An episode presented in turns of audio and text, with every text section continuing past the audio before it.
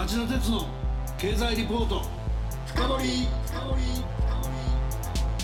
皆さんこんばんは。番組アンカー経済ジャーナリストの町田鉄です。こんばんは。番組アシスタントの杉浦舞です。今日も新型コロナウイルス感染症対策をして放送します。さて今夜の町田鉄の経済リポート深掘りのタイトルは？台湾絡みの冷戦リスク。米中揃ってマイナス成長に転落もですゲストは先週に引き続き日本経済研究センターの富山敦アジア予測室長をお迎えしました。富山さんこんばんは。こんばんは。中国が2010年に日本を抜いて世界第2位の経済大国に躍り出た頃からのことだったと思うんですけども経済予測の世界では次は中国が2030年代だと思われますけどもアメリカを抜いて世界第1位になるのではないかとか中国の映画はそれほど続かず2050年頃にはアメリカに再逆転されるのではないかといった議論が活発に行われてきました。日本経済研究センターは昨年暮れ米中両国の高い成長というのは平和あってのことであり昨年から頻繁に指摘されているように中国による台湾への軍事侵攻が起きたらこれはまあ例外としても台湾をめぐる冷戦が本格化した場合両国経済は大変調をきたしてしまい両国が揃ってマイナス成長に落ち込むような状況になってもおかしくないんだとある種平和の大切さを裏付けるような骨太の経済リポート2025年に何かが台湾緊迫を含むアジア経済の中期予測を取りまとめました。そこで今日はその主査を務めた富山敦アジア予測室長にお話を伺います。富山さん今週もよろしくお願いします。よろしくお願いします。それでは CM の後町田さんにじっくりインタビューしてもらいましょ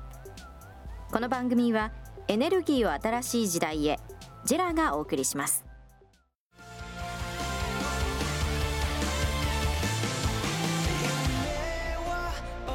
本気で夢を追いかける時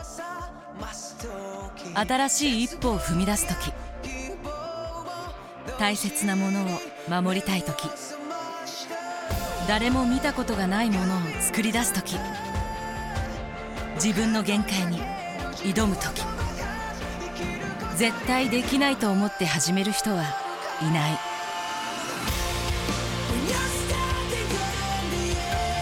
絶対なんて誰が決めた？CO2 が出ない日を作る。ジェラはゼロエミッション火力と再生可能エネルギーで2050年 CO2 排出ゼロに挑戦します。発電の常識を変えてみせる。JERA 町田鉄の経済リポート深掘り。それではまず富山さんのプロフィールをご紹介します富山さんは1995年早稲田大学商学部を卒業後日本経済新聞社に入社。ミクロの企業取材を担当後アジアビジネス報道センターを経て2014年からベトナムのハノイに4年間駐在され去年4月から現職に就くとともにベトナム語の研究者としても活動されています。米中経済の中期予測のリスクシナリオ部分であるレポート2025年に何かがについて伺っていきたいんですがこのリスクシナリオは米中の中期的な成長率をどの程度になると予測しているんでしょうか。その水準は標準シナリオと比べてどのぐらい深刻なのかも含めてリスナーがその違いの大きさをイメージできるようにご紹介お願いしていいですか？はい。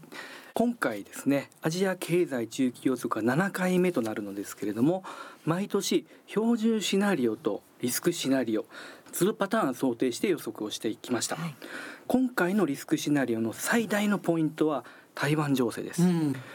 えば2025年の中国アメリカの実質 GDP 成長率は標準シナリオではそれぞれ4.6% 1.5%ですけれどもこれがリスクシナリオになると中国がマイナス1.4%アメリカがマイナス0.5%とともにマイナス成長になってしまうんですね。中国は標準シナリオに比べて6ポイント下がることになりますアメリカは2ポイント成長率が下がる計算になりますね前回調査で見るとね2025年の標準シナリオとリスクシナリオの差は中国は変わらないんですよ。うんでアメリカはマイナス0.3ポイントこんなに大きな差が出るのは初めてですね。なるほど。でリスクシナリオは台湾をめぐる米中の冷戦を含む3つのリスクに着目されたんですよね、はい。そこでまずその台湾の客観情勢にも触れていただいた上で台湾をめぐる冷戦とはどういうものを想定されておりその台湾をめぐる冷戦によりどれぐらい両国経済が下押しされる懸念があると分析されてたのか。台湾をめぐってはですね国防大臣にあたるチユ・クオチョン国防部長が去年過去40年間でうん。中国と台湾の関係は最も緊張状態にある。こう発言してますね。はい。でさらには国会で中国は2025年に台湾に侵攻する完全な能力を備えると発言しているんですよ。はい。さらにね台湾は去年の12月30日ええ。予備役部隊実際に何かあった時に兵隊が送る準備をしているうん。部隊のことですね、うん。それを強化を図るために全民防衛動員所という組織を設立したんですよね、うん。台湾の軍隊っていうのは2018年頃から志願兵だけなんですよ。徴兵制じゃないってこ徴兵とですね。じゃないんですよ、ええ。うん、でもこういう予備役の部隊の強化を図る意味は何かというと、うん。中国が侵攻してきた場合にね全国民で防衛しようと、うん。そういう意識をね高めていこうという狙いがあると思われるんですよね。で台湾国内以外でも日本の安倍晋三元首相が台湾有事は日米同盟の有事であると発言されて新聞でも大きく報道されましてね、はい。これ中国政府も猛反発しましたけれども、うん。まあ、その他にもアメリカの高官もね台湾有事にはっきりと言及しています。決してね台湾有事が絵空事ではないと私は考えています、まあ日本にとって有事になるっていうのは当たり前で、うん。みんなあんまり考えてないけど何かあってアメリカが支援に出る時は、うん。嘉手納から飛行機飛んでいくわけですから、ね。ただしですよさはさりながら偶発的なものは除いて、ん。そんなに本格的な戦闘っていうのは考えにくいような気がしますけどいかがですか、はい、大規模な軍事行動にね中国が出る可能性は高くないと思います、うん。日経センターが今回想定している台湾のリスクというのは台湾情勢をめぐって米中関係がギクシャクしてハイテク製品の貿易に影響が出るだろうということなんですよね。なるほどなるほど、はい。アメリカが安全保障の観点から米国企業のハイテク製品の中国への売却を禁止したりとかですね、うんうん。中国も報復関税とか中国のハイテク製品を米国に売らないようにしたりとかね、うん。これは十分考えられるんですよ。うんうん。例えばアメリカがアメリカ企業のハイテク製品の中国への売却を禁止したらですね、うん。大体1000億ドルの売り上げが消えることになっちゃうんですよね。なるほど。2018年と2019年トランプ前政権の時ですね。米中貿易摩擦貿易戦争なんても呼ばれてはい。ありましたよね、あの時のね関税報復合戦による影響額が300億ドル弱ぐらいなんです。もし米中冷戦が起きてそういったハイテク製品の貿易に悪影響が出たとしたら、うん3倍以上の悪影響があるのではないかというふうに考えているわけです。なるほど、はい、トランプ前政権のこの米中摩擦の時に IMF は影響額を推計しているんですよね。うん。その推計額にさっき言ったその大体3倍ぐらいかなっていうかけている。うん。そうやって GDP のマイナス幅を試算しました。なるほどね、次にですねその台湾をめぐる冷戦以外の2つのリスクと想定されたそれらのリスクの概要及び下押しの程度についても解説してくれますか？そしてその3つのリスクシナリオが現実化すると米中経済はどうなっちゃうのか？そもそも過去数年間にわたって注目されてきた米中逆転や米中再逆転っていうのは起きるのかどうか？このあたりも教えてください。台湾以外ではまずはコロナの感染拡大はもうすでにオミクロン株の世界的な感染拡大でもう顕在化してしまってますよね。うん。まあ、弱毒化していると言われてますがこれが長期間にわたる可能性は十分にあります。はい、次が利上げです。アメリカの利上げです、うん。アメリカは今インフレが過熱してましてね。FRB が5日に公表しましたけれども FOMC の議事要旨で3月にも売り上げしますと。利上げする可能性がありますと、まあマーケット大きく下げましたねそれでね。そうなんですよ。かなりの確率でうん。利上げの悪影響ですね。これがアジアに広がる可能性があるんですよね、でもリスクシナリオっていうけど、うん。3つともリアリティありますよね。ありますね。それ3つ顕在化したらどうなりますか？3つのリスクが顕在化したら予測期間2035年までに米中の GDP 逆転は起きないと思います。うんうん。なるほど、たださすがにね冷戦ってねそこまで長くは続かないものなので、うんうん。お互いにもダメージあるんでね、まあ、どんなに長くても10年は続かないだろうと見てるんですよ。うんんん。そうするとこれまでの中国の成長率は言ってもまだまだありますからね、うん。2040年頃には米中逆転が起きるだろうと予想します。なるほど、うんうん。そこは米ソ冷戦みたいに長引かないという前長提な引かないとわけです思いますね。なるほどなるほど。イデオロギーよりも、うん。そのこれだけ世界の経済がつながっているとダメージの方が大きくなると思うので、うん、その場合の再逆転があるかどうかまではこれはもうそこまで計算してませんということですか、今回のリスクシナリオはそこまで計算していないんですが、ええ。中国は明らかに成長率鈍化していきます。そうですよね。ええ少子高齢化、うん。あと資本効率の低下、うん。で一方ねアメリカはバイデノミクスはじめね積極的に財政投入してますから、うんおそらく10年前後で米国が再逆転するのではないかと思ってます。ああなるほどはい。ねわ、かりました。せっかくですからそもそもの標準シナリオの方これについても説明してくれますか？冒頭で取り上げずに素通りしちゃったんですけども、はい。その場合だと米中逆転や米中再逆転はどうなるかとか、、はい。うこともこれまでの中期予測との比較を含めてはい、予測期間2035年までなんですけれどもその先まで調べないと再逆転わからないですからね、はい。日経センターが2019年に長期予測という形で2060年までの米中の経済予測を発表してるんですね。ええそれを少し応用するような形でうん。つなげてみました。うん。2035年までの今回の予測の前提としてね前回調査と変えた点があるんですよ。うん。それは TFP はい。全要素生産性経済成長を分析するための一つの項目ですね、うん。そこにデジタル潜在力という概念を採用しました、うんうん従来は GDP に対して R&D 研究開発費ですね、うん。これがどれぐらい比率を占めるのかというのでその国のイノベーションの度合いを測っていたんですけれども、はい。それだけじゃ不十分じゃないかなと R&D 費にかかってなくても DX 進めば生産性上がりますからね、うんううん。ん、スマホでもパソコンでも DX で生産性を上げることが可能になるので、はい。デジタル潜在力と幅広い概念の方がその国の潜在成長力を測れるのではないかと思って、うん。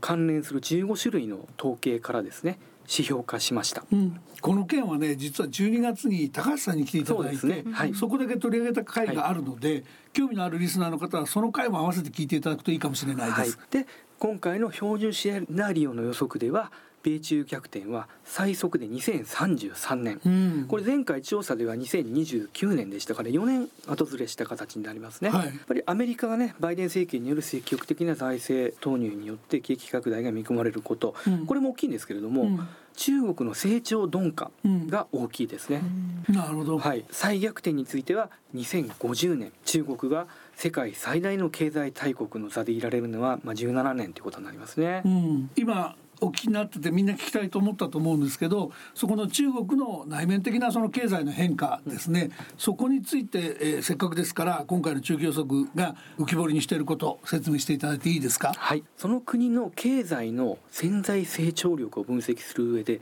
成長会計という概念があります。はい、経済成長率を労働投入、まあ、労働者かける労働時間ですね。あと資本ストック投入、まあ、お金ですね。設備投資とあと生産性。うん。